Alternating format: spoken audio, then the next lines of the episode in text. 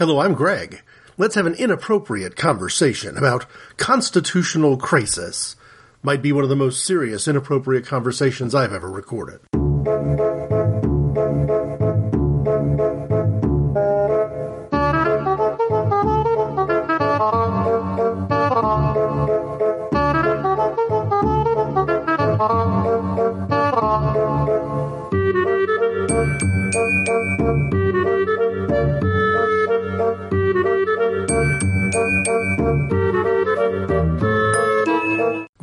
Some serious information and, and kind of a topic today that I don't, I'm not being sarcastic and I don't think I'm using hyperbole to say that as a country we are facing the biggest constitutional crisis of my lifetime.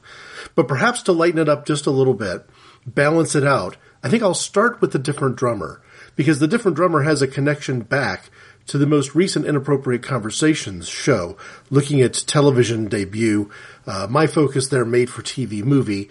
This ties back to a recording I've made before, Inappropriate Conversations 42, looking at made for TV films.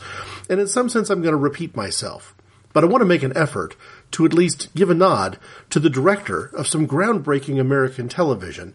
And it just happens to be a television program about a moment of uh, at least presidential, if not governmental, crisis in the form of a fiction film based on a novel by Fletcher Knebel.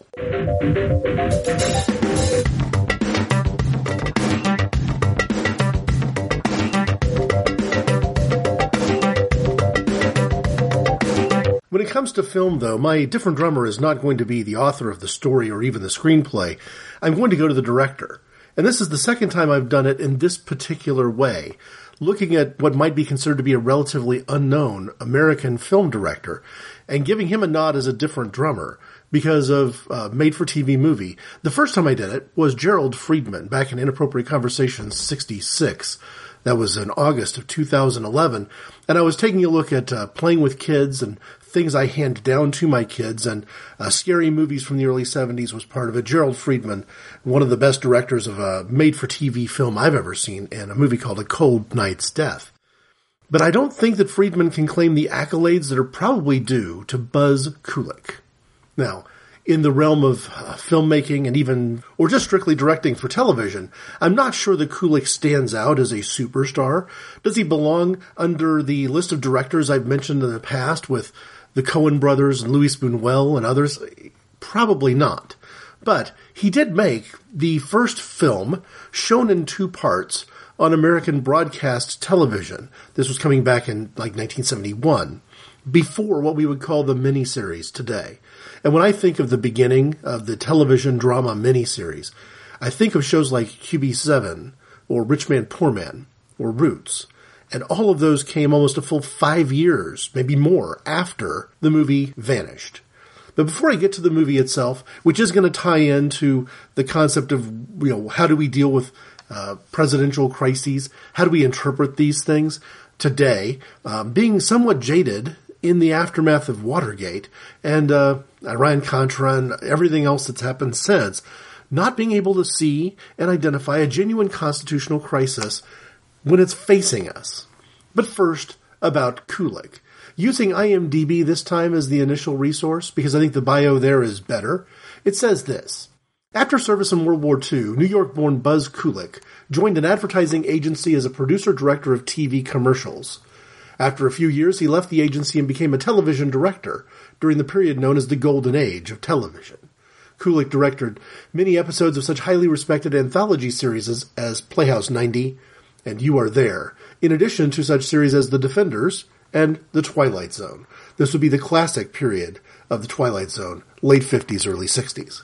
I think he did seven episodes, of which the one that I remember best is A Game of Pool, starring Jack Klugman trying to uh, establish himself as the greatest pool player of all time and dealing with the consequences of legacy. Kulik began directing features in the early 1960s, but returned to television to become one of the most respected directors in the genre, known as the made for TV movie. One of his most notable efforts being the highly acclaimed Brian song in 1971. And during the 1971 72 presidential campaign, Kulik was the television advisor to Democratic candidate Senator Edmund Muskie. So 1971 is where I want to focus. A crucial year in the career of Kulik, but also a crucial year in the history of made for TV movies. I'll name one just to give you a sense of the magnitude of what was going on late in 1971, the beginning of that 71 72 TV season. Vanished came out. That's the movie I want to talk about. Uh, a two parter, uh, the first TV miniseries, for want of a better way of describing it. But the other one that came out in between there and Brian's song was Duel. Duel was uh, how most of us would have first encountered Steven Spielberg. He also did a uh, one of the vignettes for the original Night Gallery pilot, but an actual end to end, here's your film, you make it, made for TV movie. Duel was the one. Dennis Weaver uh, doing battle with a menacing truck driver who, for whatever reason, wants to run him off the road. And so that November, in particular, made for television film, the ABC Movie of the Week, brought us Duel and also brought us Brian's Song. I watched Brian's Song just a few days ago to prepare for this recording, and I'm tempted to say that it holds up. It definitely holds up from the standard of 1970s television, even mid to late 70s television. When you think that this was made in 71, it's really a fairly impressive production, featuring star making performances, for want of a better word, by James Caan, Billy Dee Williams, solid role by Jack Warden as the head coach, and enough actual Chicago Bears players and personnel to give it more of an authentic feel than a relatively low budget film should. Uh, made today, especially set in the modern NFL, this would be a cast of thousands, and it doesn't even feel like a cast of hundreds, but by focusing in on just four or five main characters, really delivers the goods. And uh, sort of like the experiments that Roger Corman had done a decade or two before, how well can you accomplish great film artistry in a limited budget and with a short runtime available to you? There's no question in my mind that Kulik accomplished something incredibly important with Brian's song. I've got the advantage with Brian's song in that I've seen it recently. I don't have that advantage with Vanished. I don't know that I've seen this film since the 1970s, and probably originally saw it uh, not on its original broadcast debut, but a couple of years later. Maybe when Watergate was actually happening a couple of years later in rerun. The times that I've mentioned it before, I've had very limited resources to work with. It's as if a blurb from a TV guide or something along those lines was the biggest and best plot summary I could find. And I'm glad I've waited until now to name Kulik as a different drummer and give him credit for what he pulled together in the movie Vanished because I found a really great website with a surprising title and a somewhat anonymous author to make a much better plot summary for me than anything I've done. It's called shatnerstoupee.blogspot.com. And this was an article from July of 2009, uh, with the credit going to someone naming himself or herself as Footstep. But this website exists for interesting reason. It appears to be, in some cases, a tongue-in-cheek comic review of the various hairstyles over the years of William Shatner. In that context, though, it's come up with an incredibly accurate and interesting review of the 1971 made-for-TV movie Vanished, because Shatner, toupee notwithstanding, appears as a reporter in the film. It's a big cast with a four hour broadcast runtime, probably three hours of movie itself. But I'm going to let Footstep from Shatner's toupee.blogspot.com tell most of the story here because it does give you a sense of cutting edge television drama being you know, something that we've lost a little bit along the way. I think it was better back in the 1970s than it is now. But then same can be said for network television news and investigative reporting as a whole. Here's the review.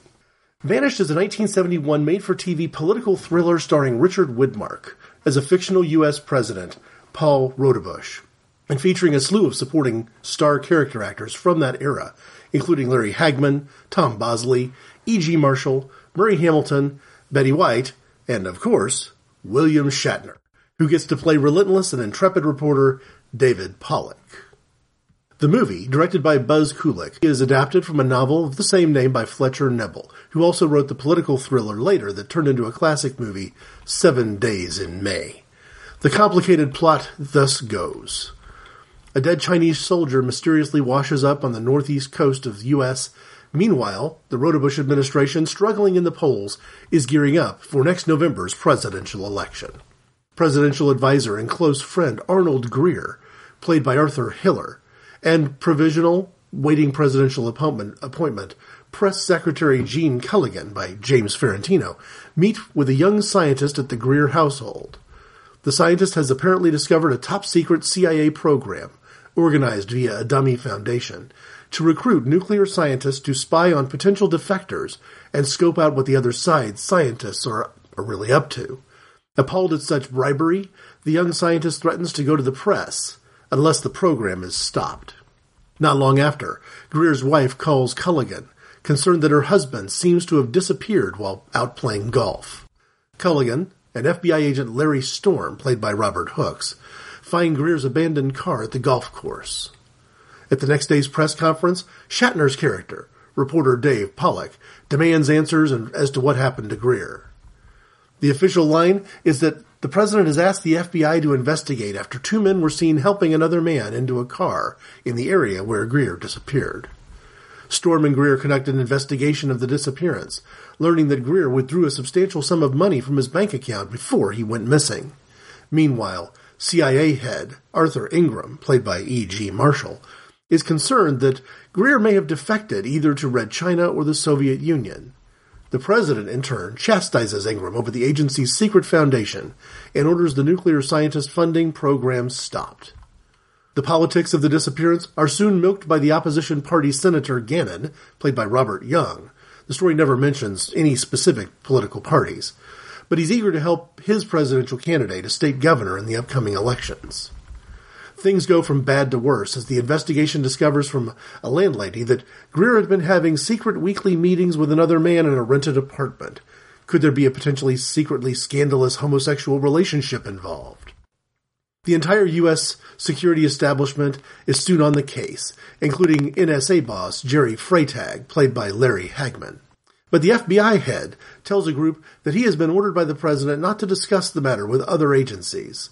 The president then emphatically orders the CIA off the case, something that further infuriates the head of the CIA. The president's curious refusal to publicly address his friend's potentially treasonous or scandalous disappearance soon turns into a political firestorm. Meanwhile, it turns out that Greer's mysterious acquaintance is one Dr. Lubin, also a nuclear scientist, and he is now gone missing too. Not long after that, another scientist also disappears. Not only that, but extensive contacts with Communist China are suspected. An angry CIA boss, disobeying the president's orders, decides to brief the mischievous Senator Gannon as to what he knows, all but guaranteeing a leak to the press. Meanwhile, the investigation continues to piece together the activities of the missing men who appear to have left the country. The investigation takes FBI agent Larry Storm to Rio, where Shatner's character also finds himself. Storm then settles on an apparent focal point for his investigation, a tiny South Atlantic island. All the while, pressure mounts on the president over his continuing silence on the Greer case. Even his press secretary has had enough, threatening to resign many, many more twists ensue, including Bill Shatner's character ending up on board the USS Enterprise. Well, the naval ship, that is. Seriously. So what's with all the disappearances? Why has the president blocked the CIA's investigation? What does President Roudebush know and why won't he say? That's where we'll leave it, as we don't want to spoil the ending for anyone who hasn't seen Vanished. There is so much to applaud about this production that it's difficult to know where to begin. The attention to detail given to the unprecedented depictions of the quarters of U.S. power is just one example of the dedication and professional spirit that evidently infused this production. Many examples are shown on the website and photos of real Washington, D.C. locations and authentic recreations of sets like the West Wing and the Oval Office. The acting talent on display is second to none, with Widmark's president and E.G. Marshall's CIA director both giving outstanding performances. For 1971, it's also highly laudable that the role of the intrepid FBI investigator, who gets to do all the James Bond type action stuff, went to an African American actor, Robert Hooks. But most laudable of all is the script. Slowly, inexorably, it draws the viewer in, adding layer upon layer of gripping mystery and drama into the heady tension-filled mix. At over three hours, Vanish does not feel too long at all. With each turn and each new revelation, the sense of what the hell is going on only grows. For those of you who have watched the most famous mid 1970s political thrillers, The Parallax View, Three Days of the Condor, All the President's Men. Vanished represents a surprisingly worthy addition to that classic subdrama, one whose story is all the more interesting given that this project was made before the Watergate scandal even broke. And then, the article takes a detour to take a look at the toop. After all, this is Shatner's Toupee.com. It finishes the review this way. Despite an ending that doesn't quite offer the payoff that previous three hours of drama would seem to demand, how could it really? Vanished, we believe, is an outstanding and highly entertaining piece of drama, and one that is inexcusably so far, far more obscure. We couldn't even find a single detailed review online, so it's far more dis- obscure than it deserves to be.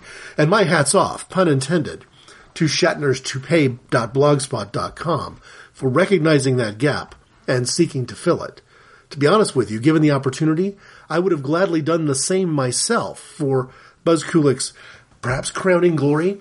If not this one, then maybe Brian's song, both from 1971. Maybe the best example of a theatrical release that most people would have seen would be a later film that Kulik put out, a Steve McQueen vehicle in a theatrical release, The Hunter, 1980. No, I think that his most enduring work including other films I've seen like Bad Ronald, would be vanished. And it's a shame that particular film has not, well, it didn't air in, in any way theatrically, right? Brian's song, good enough that after its success on television and in rerun on television, it was actually shown in movie theaters. A rare example of a made for TV movie getting a theatrical run, albeit short. But Vanished, you know, can't make that claim. It seems to have been lost in the ether of time perhaps with the real drama of Watergate and future scandals taking its place. Nevertheless, Kulik deserves credit for putting such a quality work on screen that reviewers have been tempted to line it up and compare it equally with shows like All the President's Men and Three Days of the Condor, when those films were theatrically released, shot on film, with a comparable budget, the only thing I can say that would line up resources wise to make Vanished on equal footing with those shows was the casting, including William Shatner.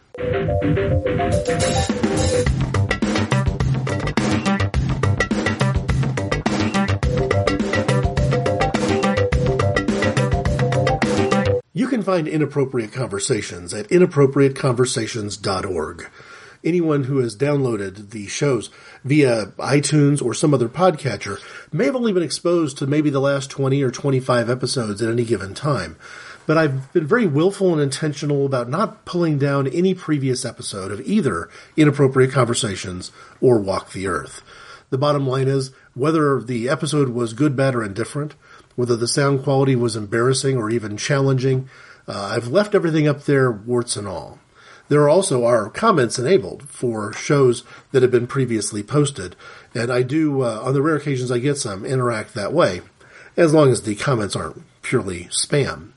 I also can be reached at ic underscore greg at hotmail.com, and that's one way of interacting directly with the show. The other ways are via Twitter, uh, at ic underscore greg is uh, my contact on Twitter for both podcasts. For uh, both Walk the Earth and Inappropriate Conversations. Each one has its own Facebook page. And I do share new programs there, but also things that I'm looking at, reading, and considering for future shows. And finally, Stitcher is another way of listening to podcasts on the go, including Inappropriate Conversations. Both Walk the Earth and Inappropriate Conversations share the same RSS feed. And SoundCloud, where I have gone back to share clips just momentary audio co- segments. Some of them as short as a minute or two, some of them as long as an hour or so, uh, depending on the show. But a way of people coming in and sampling a piece of one of those older inappropriate conversation shows before deciding to hunt it down by uh, by month or by different drummer category on the website at inappropriateconversations.org. I go into an, inter- an introduction of this length at this point in time because in some ways this might be the most important Inappropriate Conversations podcast I've ever recorded. That doesn't mean I'm going to look back on it months or years from now and say that it was one of the best or even necessarily good. We'll see. But it is absolutely and critically important. I know that it's so typical during a presidential election season to be overwhelmed with hyperbole. Every uh, candidate put forth that you believe in and support is the greatest ever I frankly have never had this experience, but I see it a lot from other people. Uh, every opposition candidate is the worst of all time, and if not uh, un-American, perhaps even the Antichrist incarnate. Uh, I do know what that feels like to experience that feeling. In fact, I know what it feels like to experience that feeling about all major political party candidates at the same time. I take the lesser of two evils, in some ways, to an even more dangerous extreme. But anyone who's listened to previous political podcasts here on Inappropriate Conversations, particularly ones that might have come around four years ago, say October, November of the year 2012, knows that I don't take a pass. I don't hold my nose and vote for quote unquote my party, and that my allegiance to any political party is highly suspect at best even going back to the first year of Inappropriate Conversations on an episode I called Elections Are Not Horse Races, I walked through the fact that I've cast votes for the Transcendental Meditation Party before, and would have done so again, presented the exact same choices in the exact same way. So no, what I'm about to say does not come from any politically partisan point of view. And I want to present the problem, identify it as the crisis that it is, then perhaps put in a promo or something to break the ice a little bit. And then I'm going to do something that I almost never do. I'm going to do something that I've heard uh, online friends and acquaintances describe as a bleed, a blog reading.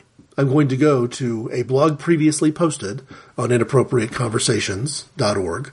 Those can be found by going to uh, the Inappropriate Conversations website, looking over to the right navigation bar, and under categories, most of the categories that are there are categories that help people find past different drummers. If you wanted a different drummer who was an author, there's a book section, a, a director, there's a film direction section. There's a long list of uh, people who would fall into the category of music or theology. But there's a few categories there that aren't about the different drummer. The one for Walk the Earth seems obvious, a quick way of diving into just Walk the Earth podcasts and weeding out all the inappropriate conversations episodes. One called Intro Again, probably kind of obvious. The very first two episodes of Inappropriate Conversation I categorized as intro because I didn't get to my first different drummer named and claimed until the third one of these Inappropriate Conversation shows going all the way back to 2010. The one I want to highlight though is called articles, and anytime I create a blog entry, I categorize it as articles so that someone can very quickly go just to that right navigation bar and find the previous blogs. It's silly to say this now, but I guess what I mean by it is that if you wanted to actually read along at the end of this podcast, I'm going to share a blog from July this year called First Monday in October. It's a blog where I'm going to present what I consider to be a viable solution to this problem. But first, let me deal with the problem. At no point in my life that I can recall have we faced a constitutional crisis that is this directly constitutional. We've heard this terminology before, right? Watergate. What was that? That was the President of the United States and people who were directly within what we might describe as his command and control, breaking in during a uh, political cycle, an election year, to the opposition political party's offices to try to illegally steal intellectual property of that of that party in an effort to capture campaign secrets in order to throw or otherwise influence a political election. Worse, this was the sitting United States president up for re-election, where there wasn't a single poll showing that his opponent had a snowball's chance in hell of winning. In other words, this kind of egregious act of espionage intended to undermine the honesty and, and uh, fidelity of our political election process was being done by someone with a megalomaniacal tendency so high that he was actually trying to ensure that he could throw an election that there was almost no chance he could conceivably lose.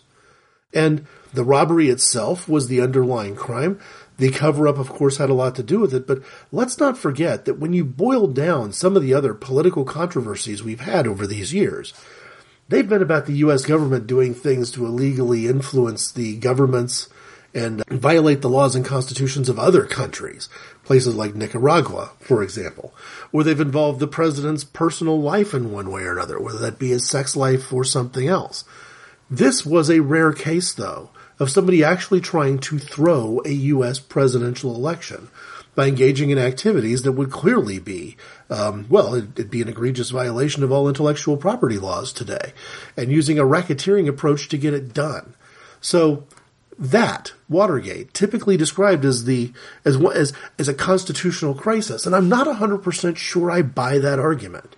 Don't get me wrong. The impeachment proceedings were fully justified.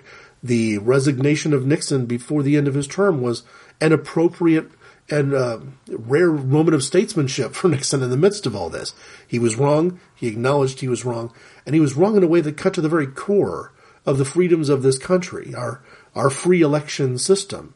And it did, on some ways, represent a mentality of monarchy or kingship, of a right to rule, and uh, the use of political power in extremely egregious ways to defend a right to rule, and showing almost no faith in the electorate in this country that if you just follow the Constitution that we've been given and follow the voters as they participate in this, you know, democratic republic, that things will shake out okay. That as a country, our model and design is as good as we tell the world we think it is. But I'm here to tell you that that crisis, whether it be constitutional or simply an egregious abuse of, a, of administrative and executive power, is nothing compared to what we're dealing with now. It's not like you can go to the U.S. Constitution or even any of the amendments and point to exactly where Nixon was directly subverting the U.S. Constitution as written and approved all those hundreds of years ago. It wasn't as if some effort was being made to say that while our country was formed on principles that we laud about how they've been handed down to us by founding fathers and how great all that is, we just don't trust it. The American people in the minds of some folks simply cannot be trusted. Now, the first time I can remember seeing this as a voter, old enough to vote, because I wasn't a voter in the 70s, was the Clinton impeachment scandal. In many ways, the effort to impeach Clinton in the time that that was done and in the manner that it was done had a lot to do with the fact that a lot of politically conservative people, most of them Republicans, felt like the American people just couldn't be trusted. How could they have elected this guy once? How could they have reelected him twice? Something has to be done about it. Let's get him at by any means necessary. And anybody who's curious about kind of the rest of the story from my perspective on that can go all the way back to Inappropriate Conversations 40, which I called Other High Crimes. That looked in particular, years later, of course, at the Clinton uh, impeachment scandal and kind of how all that meant. And it's kind of interesting to me that I've name dropped episodes 40 and 42 more than once here in the last couple of recordings for inappropriate conversations. There must have been something kind of really nice going on for me that particular winter, December of 2010, January of 2011. But this year, we're dealing with something that's completely different. We're looking at a situation where key political leaders uh, in one political party in particular have decided that they would prefer to wipe their tails with the U.S. Constitution rather than follow it to the letter, or even pretend to follow it to the letter. We're looking at something that is so big that, from my understanding of modern American history, there's nothing that even comes close to this, short of perhaps the Franklin Delano Roosevelt administration and suggestions he made and maneuverings he initially did to try to quote unquote stack the Supreme Court. Roosevelt was concerned that he wasn't going to be able to get a lot of his initiative through and that even if Congress passed what he wanted and he didn't get uh, enough of a critical mass of direct resistance from the states, that the courts might step in and overrule some of his ideas as unconstitutional. And he knew, or at least he felt he knew, that he didn't have the votes in the U.S. Supreme Court. And one of the ideas, one of many, I suppose, to deal with that was to take the number of judge justices from nine up to something like 13, so that if he appointed four more himself and all four of them understood his agenda and wanted to support it, that he could influence the Supreme Court that way. Now, this was rife with all sorts of problems, one of which would be the obvious conflict of interest. But conflict of interest is inherent in the in the approach we use in this nation of appointing Supreme Court justices. There's just no way around it. The process of vetting, once it gets to the point of a litmus test, will always feel a bit like a conflict of interest. The bigger problem, though, was constitutional questions that it raised. But you know what? The Constitution isn't necessarily obsessed with specifying exactly how many justices there will be. There is leeway in terms of that. Um, not to the same degree that the Constitution is obsessed with the rights and responsibilities of the U.S. President in appointing judges and the rights and responsibilities of the U.S. Senate in making that happen. And what does it mean if one of the two parties simply refuses to do their constitutional job? Now, this is in part a constitutional crisis because I'm about to share the relevant sections of the U.S. Constitution, and clearly what's going on here is a direct disregard, if not undermining, of the document itself as written and intended by any intelligent interpretation of these words. It's also a constitutional crisis in that it seeks to undermine the very concepts that our original founders had about notions of checks and balances that there's a certain amount of faith you have to have to be a patriotic American citizen. And that patriotic notion doesn't come from a flag pin on your lapel or uh, putting a flagpole in your front yard and flying the flag following all the rules associated with flag flying. It's not about uh, dubbing things like Christian nation or dropping names of founding fathers whenever you express an idea. You don't get to use Abraham Lincoln as a cover for any inherent underlying racism in your policies or your worldview. No. Checks and balances in part was built around the idea that we know we are going to have a constant exchange of power. Presidents will serve four years. I'm not exactly sure that the founders had in their mind a notion that there would be um, a perpetual reelection. George Washington very intentionally stepped down after two terms because he realized that if he was elected perpetually at every available moment for the rest of his life and ended up serving 12, 16, 20 years, he was a de facto emperor. He was the very thing that the Revolutionary War was in part trying to overthrow. And when FDR got to the point of being reelected four times, we ended up with a constitutional amendment that saw the danger of that for the first time live and in person, recognizing that part of FDR's tenure was related to the crises that we were dealing with, coming in right after the stock market crash, dealing with the Great Depression, aftermath of the Dust Bowl, World War II, it kind of made sense that Americans would seek the uh, relative stability of reelecting the same person over and over again. But it was a very, it was an opposition idea to what George Washington modeled for us. And the Constitution itself is very clear about how often we should be reelecting or rolling through by changing House of Representatives. There was an expectation that if every other year you're going to vote for every single member of the House of Representatives, that there's going to be a massive amount of turnover. And I feel pretty safe saying that our founding fathers would be extremely disappointed in how little turnover there is relative to what their original vision might be. The servant leader concept of stepping up to play a role in government for a short period of time and then stepping back into your role within your own local community, whether that be your business or your farm or whatever, has certainly been subverted by the polluting influence of, of uh, lobbyists, of money, of Supreme Court decisions like Citizens United, this this notion going all the way back to 1977 that corporations in some role have some sort of personhood, and now we uh, distance between the mid 70s and today. You look and you say, well, most of these are multinational corporations. How could they possibly be given the power to influence American elections when they truly, as an entity, even if you viewed them as quote unquote persons, aren't American, aren't purely American?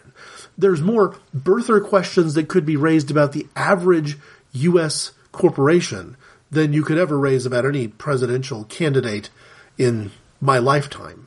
So the U.S. Senate's established in the U.S. Constitution with very specific guidelines to say, you know, there's going to be two from every state, but we're going to designate right up front that after two years, some of the original senators from the very first convened U.S. Senate are going to have their term end after just two. And some will have their term end after just four years. And then the rest will be six years because then every time there's an election cycle and all the senators by then will be serving six year terms, you'll have a constant rollover where a third of the U.S. Senate will every other year be rolling over. There was an assumption that power would change hands. And yet here we are with a set of Republicans in the United States Senate deciding that they have no faith whatsoever in a directly constitutional concept like the rollover and exchange of power, or the checks and balances during tenure, to allow themselves to follow the written guidelines of the Constitution itself. So here's the deal. I'm talking about the death of Antonin Scalia, the appointment of Merrick Garland by the president, and the refusal of the U.S. Senate to even hold a single hearing, or frankly, probably read a single briefing related to this nominee. And if anyone questions, well, am I right in elevating this to the state of crisis? Am I exaggerating its importance? Am I speaking too boldly? Let me tell you that although there have been eight person courts and perhaps even less, with a longer tenure of vacancy in the history of our country, you've got to go back to the U.S. Civil War to find anything quite like this. And the reason for the patience of Lincoln and others during the Civil War was that it was an expectation that that war was going to end and that the Southern representatives of the U.S. Supreme Court who had left Washington, D.C. might come back to their existing roles. Therefore, it might be presumptive to replace them. Here, I believe, that if a couple of the U.S. Supreme Court justices viewed as liberal were to step down in a similar way, uh, take a leave of absence medically with an expectation that they would return in four or five months, there would probably be clamoring from these same U.S. senators to force a preemptive replacement of that justice in hopes that if a Republican wins the presidency, then you could shove a Supreme Court justice out of the way in a manner that doesn't look anything like how we've handled this historically. Because this is all about stacking the U.S. Supreme Court. Listen, I understand the mentality. I have spent more years of my life as a registered Republican than as a registered Democrat. I'm a political moderate, meaning I find troubling the extremes on both sides on an everyday basis. So I get it. But here's the problem. You don't get to say that the will of the of the American people tells you because of a midterm election or a poll or anything else that the sitting United States president does not get to nominate a replacement to the US Supreme Court. That concept is unconstitutional, and arbitrarily enforcing that concept is a violation of that document. It is a constitutional crisis. Garland, right now, as a prospective nominee for the U.S. Supreme Court, has spent more time than any prospective nominee in the entire history of our country by a fairly large and growing margin between that line of nomination and hearing.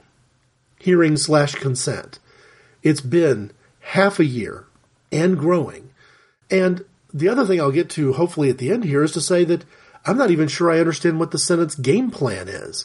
Because if they're true to their word, what happens in November if the Senate loses seats? Even if the GOP maintains a majority in the Senate, if they lose seats in the Senate and the House of Representatives, if Hillary Clinton becomes the next president of the United States, wouldn't you then have to break out the rubber stamp and just agree to whatever judge she puts forward? Wouldn't the will of the American people argument, vacuous though it is, cut both ways? Here's what the Constitution of the United States has to say about it. Article 2, Section 2, Paragraph 2, referring to presidential power. He, or she, shall have the power by and with the advice and consent of the Senate to make treaties, provided two thirds of the senators present concur.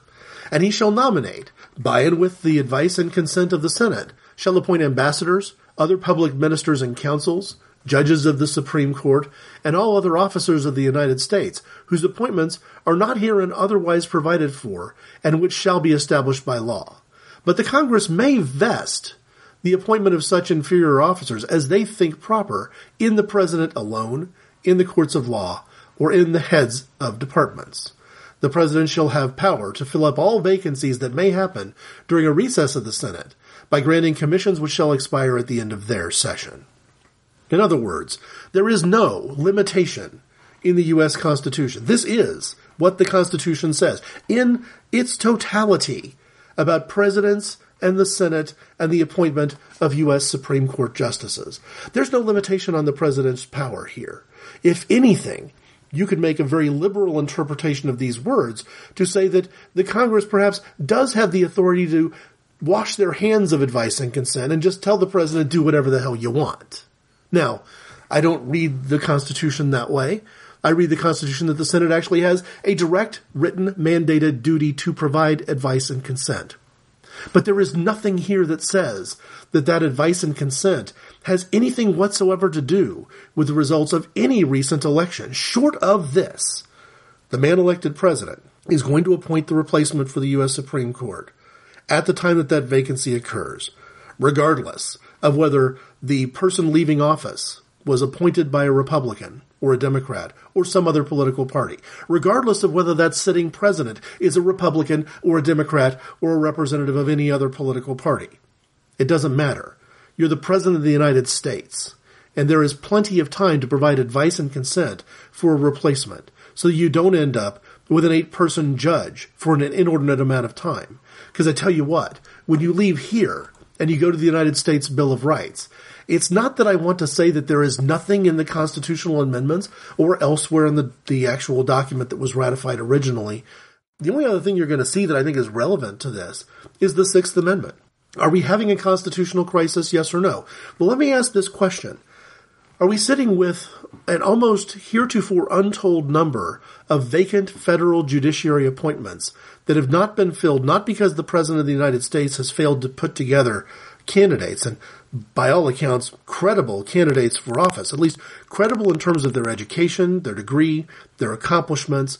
They may not be credible in the eyes of some politically conservative people from the perspective of their political party or any ideology that might be inferred by their writings or their speeches, but qualified in the sense that they can read and write in the English language, they've got a degree in law, they practice law, and in many cases they've actually been judges at other levels of our judiciary. No, we are actually sitting on perhaps, I'm not 100% sure this is a record, but a near record setting level of open, open vacancies for judicial positions that have not been filled because of the same foot dragging and hand wringing that is going on now at the highest level regarding the U.S. Supreme Court. There's two things here that I'll use in citing the Sixth Amendment as being violated by all of these current people sitting in positions of power within the U.S. Senate. One of them is that we have seen at least one example in the most recent Supreme Court term with eight judges sitting because although Obama appointed, nominated a replacement for Scalia in plenty of time for that replacement to have had a meaningful role to play in the court this year. Certainly plenty of time for that judge to be uh, vetted, rejected, a new one presented, vetted, and appointed, and sitting in place when the next Supreme Court term starts in early October. No, the eight person court actually has at least on one occasion decided we're just not going to rule on this one. We're going to sidestep this because this needs to have a full court. This needs to have a majority. Meaning a decision that could have been made was not made. A speedy resolution to a judicial question has yet to be answered in at least one case for the reason of only having an eight person court. But also, when you get to the question of whether or not the Sixth Amendment is being obeyed, all of these judicial vacancies are creating problems as well. And you may be able to cite examples on both sides of the political spectrum of judges who have failed to do their job so spectacularly that they ought to be removed from office.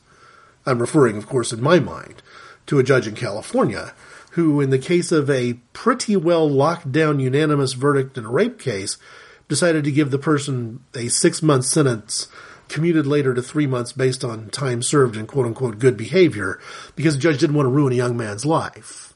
You know, we'd, we'd like to be able to deal with judges of this sort, but frankly, removing a judge for failing to do his job is a difficult thing when judicial appointments are gummed up in a political game. A political game that is elevated to the point of becoming a constitutional crisis for us. The Sixth Amendment within the Bill of Rights, amendments to the U.S. Constitution, says this in all criminal prosecutions, the accused shall enjoy the right to a speedy and public trial by an impartial jury of the state and district wherein the crime shall have been committed, which district shall have been previously ascertained by law, and to be informed of the nature and cause of the accusation, to be confronted with the witnesses against him, to have compulsory process for obtaining witnesses in his favor, and to have assistance of counsel for his defense. The Sixth Amendment, in other words, talks about speedy, public, fair, impartial trials. And it is very hard to guarantee that we're living up to the standard of speedy, fair trials when we have so many vacancies. And when the source of those vacancies is political gamesmanship being played within the U.S. Senate and elsewhere in our severely broken two-party political system. Listen, let me be as deferential as I possibly can to the point of view of those who have said, including some within my family, who boldly said, we're not going to let that Obama replace Scalia because Scalia was a conservative and Obama is a liberal, and it's important for conservative presidents to replace conservative judges, and maybe it's okay for liberal presidents to replace liberal judges, although this is really an opportunity for us to delay and stall and allow one more Supreme Court vacancy to be sitting there so that if in the middle of November we can realize we've got a Republican president for the first time in eight years, then we can, you know, grease up the wheels of this justice train and perhaps obey the Constitution for the first time and actually do go through an advise and consent process and fill these open judicial vacancies with the kind of people people we want in those spots. In other words, the checks and balances includes both the president being able to say, no, I'm going to provide a check on, you know, legislative power by making the appointment myself on my own preference, knowing that the Senate has some say in this matter. The Senate can look at a prospective nominee and vote that person down for almost any reason that they want. Here's the thing they can't do though. They can't just decide to wad up the U.S. Constitution toss it in the trash can, and refuse to even consider a nominee. And why would they do that? Why on earth would they do that if this is not a constitutional crisis? When the idea of advice and consent can be interpreted so freely as to say, you don't really have to have a great reason for rejecting a president's nominee. You just need to go through the process of doing it. Then why on earth would somebody not follow the Constitution? I've got a theory there. And then I want to flip it on its head and take it to its logical extreme. My theory is that Obama has frankly been guilty of not nominating the world's most liberal judges. You tend to see a pattern, at least from Obama, of putting in people who are arguably palatable. The demagoguery, the extremes, have tended to come uh, maybe from the Bush administration before, where we've gotten guys like Alito put in, or the previous Bush administration with Thomas those people are far more extreme. You can't hand uh, the current attitude and mindset of Ruth Bader Ginsburg to Obama. She wasn't his appointee. But maybe, just maybe, the idea here happening within the United States Senate is not that we're afraid that he's going to hand us a liberal who's so off the rails we're going to have to reject him and we're going to get gummed up in all this unnecessary meetings and briefings and work to have to reject candidate after candidate after candidate. Maybe instead what it is, is Obama's likely to hand us somebody that we can't in good conscience say no to.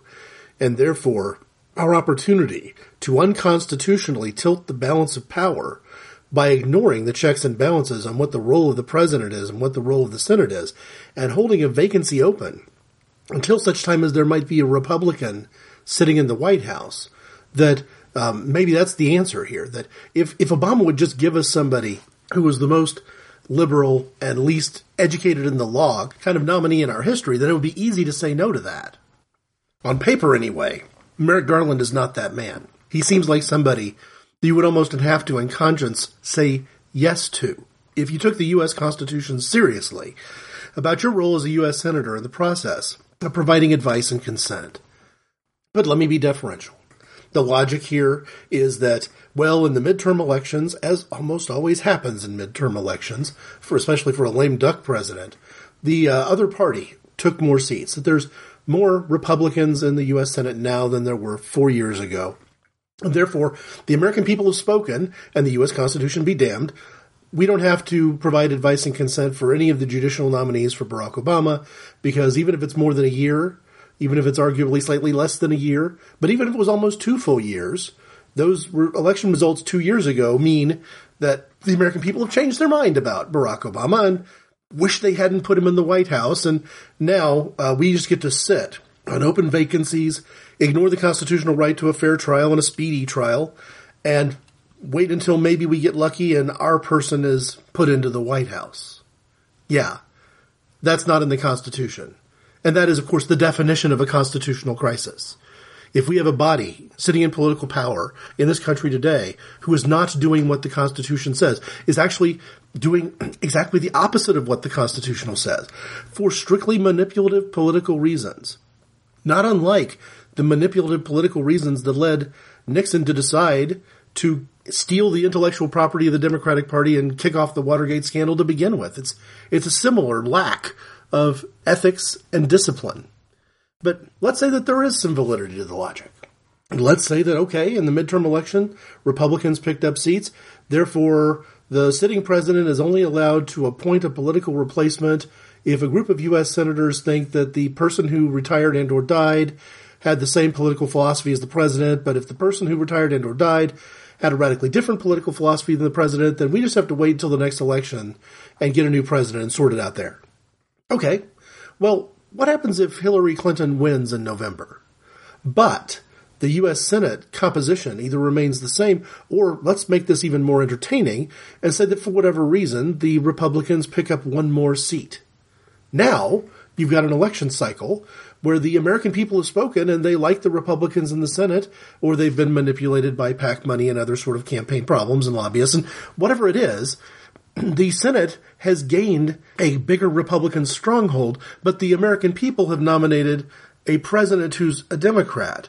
And even though the U.S. Constitution is extremely clear on this issue, that the president, the sitting president, regardless of political affiliation, is going to name the next U.S. Supreme Court judge, why don't we just wait, I don't know, at least two more years to the next midterm election and see if the Democrats can take some seats back? And what if we sit with only eight judges on the court? Or maybe only seven or only six as judges begin to drop like flies. But heaven forbid, if we're not going to let Obama name a Supreme Court judge, Constitution be damned. We're sure not going to let Clinton name a Supreme Court judge, Constitution be damned. Even if we stick to our guns about, well, we're going to wait for the next president. Because they don't seem to be reacting to the previous presidential election. This seems to be based just on the number of senators in the recent senatorial election, where of course the American people only have the chance to vote for a third of them at a time anyway. I mean, maybe we should just ignore that rule. It's every bit as constitutional as the notion that the sitting president's going to replace Supreme Court judge, and the Senate's role is only to provide advice and consent, not some sort of wartime blockade. Again, the last time you have you see a situation quite as crazy as this, it was the U.S. Civil War. Has the GOP representation of the United States Senate declared war on the United States? Have they not become some sort of treasonous set of enemy combatants? Could I make an argument that if the Senate picks up one seat to the Republicans' good, that we have to wait two more years with no Supreme Court vacancies being filled, or four more years until the next time there's a presidential nominee? The logic that says doesn't matter what Obama does, we're not going to let him you know, appoint another judge. Well, how is that any different from that logic over the course of the next eight years? The thought that the results of the Senate midterm elections is all that matters is flatly ridiculous and directly unconstitutional. As a matter of fact, the notion that the results of a midterm election provide some sort of current litmus test or thermometer reading on the American public's sense of satisfaction with the results of an election in 2012 is flatly ridiculous. Look at poll data telling you where the presidential you know, ratings are in terms of people who are satisfied with his job. I hear as many people say they would rather vote for Obama again in an unconstitutional third term as I hear anybody saying that they're enthusiastic about voting for Donald Trump or Hillary Clinton or anyone else here in 2016. And yet, in the eyes of many in the Republican Party, this man is, for whatever reason, ill equipped or not allowed to fulfill a direct constitutional mandate to replace a Supreme Court justice to fill a vacancy in order to guarantee impartial and speedy and fair trials in this country. If this is not a constitutional crisis, what is? And if this, if this is not the biggest constitutional crisis in the last 50 plus years, aka my lifetime, then that constitutional crisis has been veiled in so much secrecy that we're only going to learn about it probably after I'm dead. I can't name anything else that rises to this level. And yet, I feel like I'm screaming from the mountaintop, and I don't have a heck of a lot of listeners. It's just so easy to ignore the nonsense, to say, well, political games will be political games, and to recognize that throughout our history, including the period of our founding fathers, there were always, you know, backstage dealings and shenanigans and hijinks and tomfoolery. But this is tomfoolery that directly subverts the document that all of these people took an oath to defend. And many of them, self-righteously I would guess, took that oath to defend with the suffix, so help me God.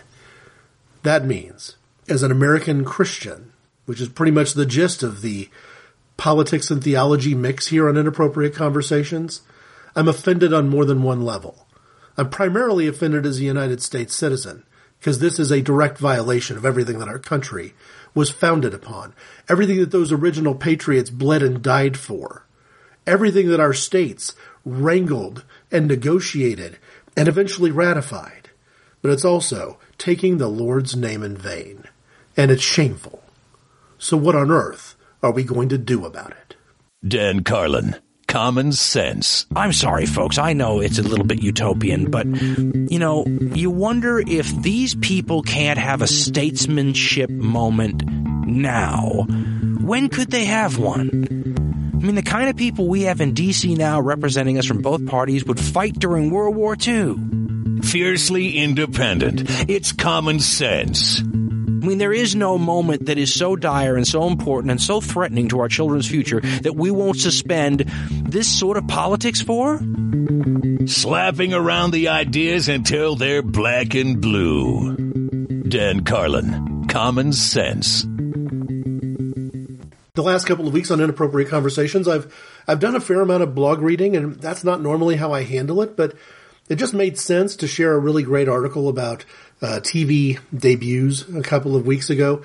And this week I found a fantastic review of a classic, and in my opinion, favorite made for TV movie. And the words were too good not to share.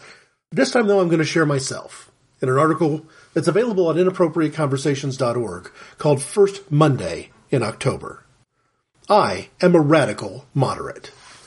I have voted for non-Republicrats of several political parties as many times in my life as I have voted for Democrats and Republicans combined. The last two times I voted for anyone from the duopoly, though, those votes went to Republicans. The first two times I ever voted, I sided with Democrats. My track record, though, is shunning both. This year it is very tempting to shun both again. I voted for Jill Stein in 2012 and I would vote the same way again if given another chance in 2012. I'm not inclined to vote for her this year, though, and this is not the place to post my reasons. Libertarian leading candidates do not interest me, and I see friends with that mindset veering toward Gary Johnson. Too often, libertarianism becomes all about the ism, as if the political philosophy matters more than anything else. Ron Paul, for example, personified this in the last election cycle by suggesting that people who didn't buy their own health insurance should be left to die. No coverage, no treatment. So I am either stuck with majority party options, or I need to dig deeper and find a candidate who, unlike Stein and Johnson, truly qualifies as fringe. Or do I? The least attractive presidential candidate I can recall in my lifetime is Donald Trump. I say this as a registered Republican. He is not the only problem with the GOP today, though. Probably the biggest issue is Republican leaders in the U.S. Senate refusing to give Judge Merrick Garland a hearing or vote to fill a vacancy on the Supreme Court from Antonin Scalia's death in February. February. When the Supreme Court of the U.S. term begins in early October, almost eight months will have passed. The Constitution requires the Senate to provide advice and consent on judicial nominees. There has been no advice, no consideration, no hearings, and certainly no consent. Our Constitution is being violated by people who have sworn to uphold it. I'm not naive. I understand the point of this anti-constitutional obstruction. Political conservatives revered Scalia and don't want a more moderate judge sitting in that spot. Facile arguments have been made about midterm election results and the will of the people, requiring that the seat be left vacant until a new president is inaugurated. None of this is constitutional. Throughout our history, sitting presidents have filled judicial vacancies regardless of changes in majorities in either part of Congress. Remember, the Constitution has nothing to say about political parties holding majorities. What it speaks of instead are concepts like advice and consent, the president's power and responsibility to appoint judges, and the importance of fair and speedy trials. All of these things are in jeopardy and we are likely facing a genuine constitutional crisis. What does this have to do with my vote in 2016? I'm putting a decision deadline on the first Monday in October. As a Republican who has frankly long ago written off Trump as potentially presidential, I'm hesitant to vote for Hillary Clinton. I didn't vote for her husband at either opportunity, so why would I vote for her? Of course, as a moderate, my political views are far too complex for any either or propositions like conservative versus liberal or Republican versus Democrat. And, as I've noted, the choices this year are not particularly compelling examples. That said, the only way Trump can get any serious consideration from me is the Senate doing their job and filling the Supreme Court of the United States vacancy before the beginning of term. Our Constitution says that in this year, a Democrat sitting in the White House will appoint the next Supreme Court justice with the consent of the Senate. Do it. Do it now. Come back from recess in an emergency session if necessary.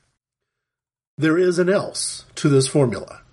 If Obama is not going to be the sitting Democrat who fills this vacancy by the end of September, since it hasn't happened in the two or three months it normally takes, then I will do everything in my power to correct this constitutional abomination by striving to put another Democrat into the White House to right this wrong. That doesn't just mean voting for Hillary Clinton. It means a straight ticket of Democrats across every level of government, both the Senate and the House openings on my ballot at the national level, but also across every state, county, city, and other jurisdiction. People within my party who don't respect the Constitution enough to rise up and fix this cannot earn my vote for their current or sought seats either. Who knows? In the five crucial weeks between the first Monday in October and the second Tuesday in November, I might actually make financial donations for probably the first time in my life since college to Democrat candidates within those elections. This isn't as extreme as it may sound to some. I am a radical moderate, and I'm approaching from that perspective. All I'm asking is for Republicans in the United States Senate to perform their constitutionally mandated duty in a timely manner that respects the importance and functions of the judiciary. If they cannot do that by the first Monday in October, then none of them deserve my consideration or their jobs. Right this wrong. Right this wrong, though, and I will wipe the slate clean and spend the next month in October reevaluating candidates from every office on my ballot from a fresh perspective. That is my job as a citizen. Unlike far too many of my fellow Republicans, I am doing my job. Do yours, or let someone else do it.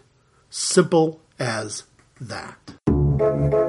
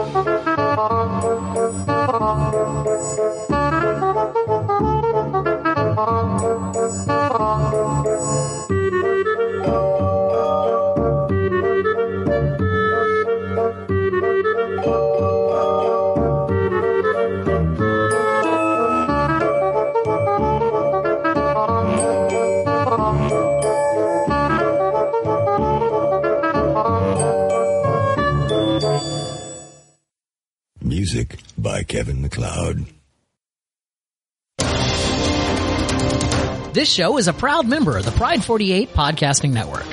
Check out other great podcasts at pride48.com slash shows.